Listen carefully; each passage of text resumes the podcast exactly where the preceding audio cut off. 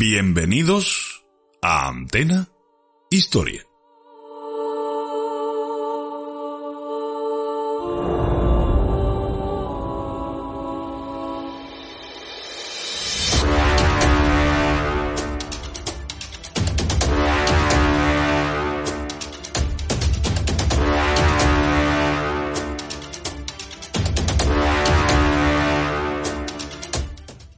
Durante nueve años después de su fundación, los caballeros vistieron ropa secular usando las mismas prendas que la gente para la salvación de su alma. En el noveno año se celebró en Francia, en Troyes, un concilio. Con estas palabras, el arzobispo de Tiro nos introduce en esta cuestión.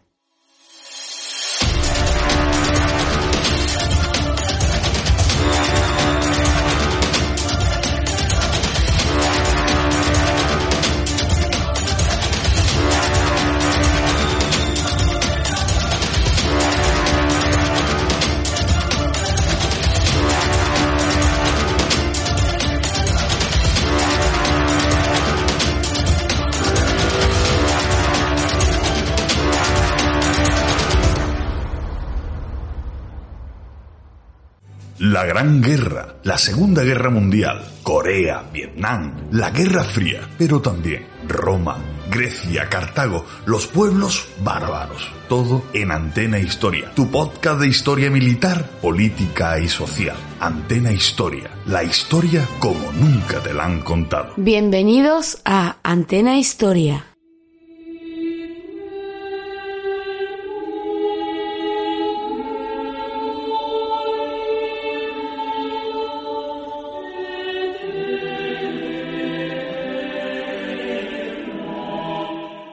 Estos nueve caballeros franco que desde el primer momento habían recibido las bendiciones, el visto bueno y el apoyo a su labor por todos los poderes presentes en Tierra Santa, eran conscientes de que su obra resultaría incompleta y efímera si no se daba a conocer en el occidente cristiano. Por consiguiente, era del todo necesario presentar la nueva orden a los reinos cristianos de Europa y sobre todo a la Santa Sede.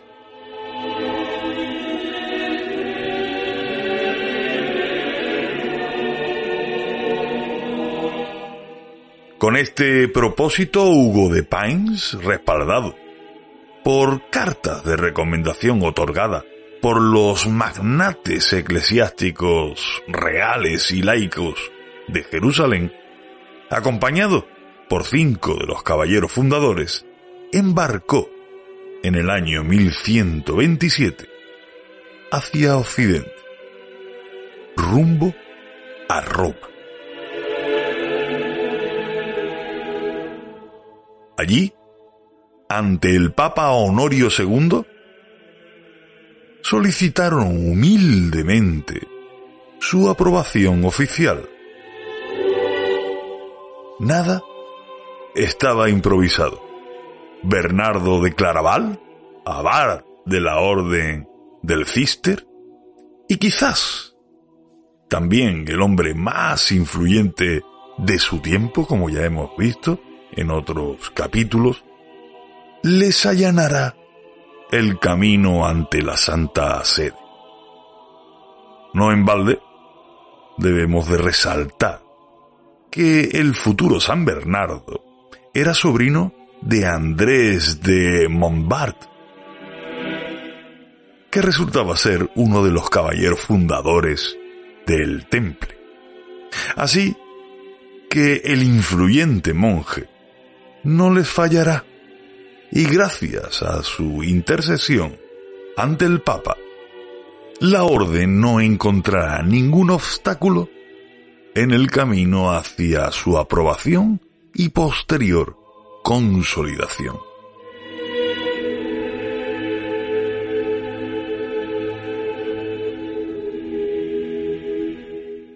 Bernardo de Claravar consiguió que el Papa Honorio II convocase el concilio de Troyes, ad hoc, o sea, ex proceso, con el exclusivo y único punto en el orden del día que la autorización y aprobación de la Orden de los Pobres Caballeros de Cristo.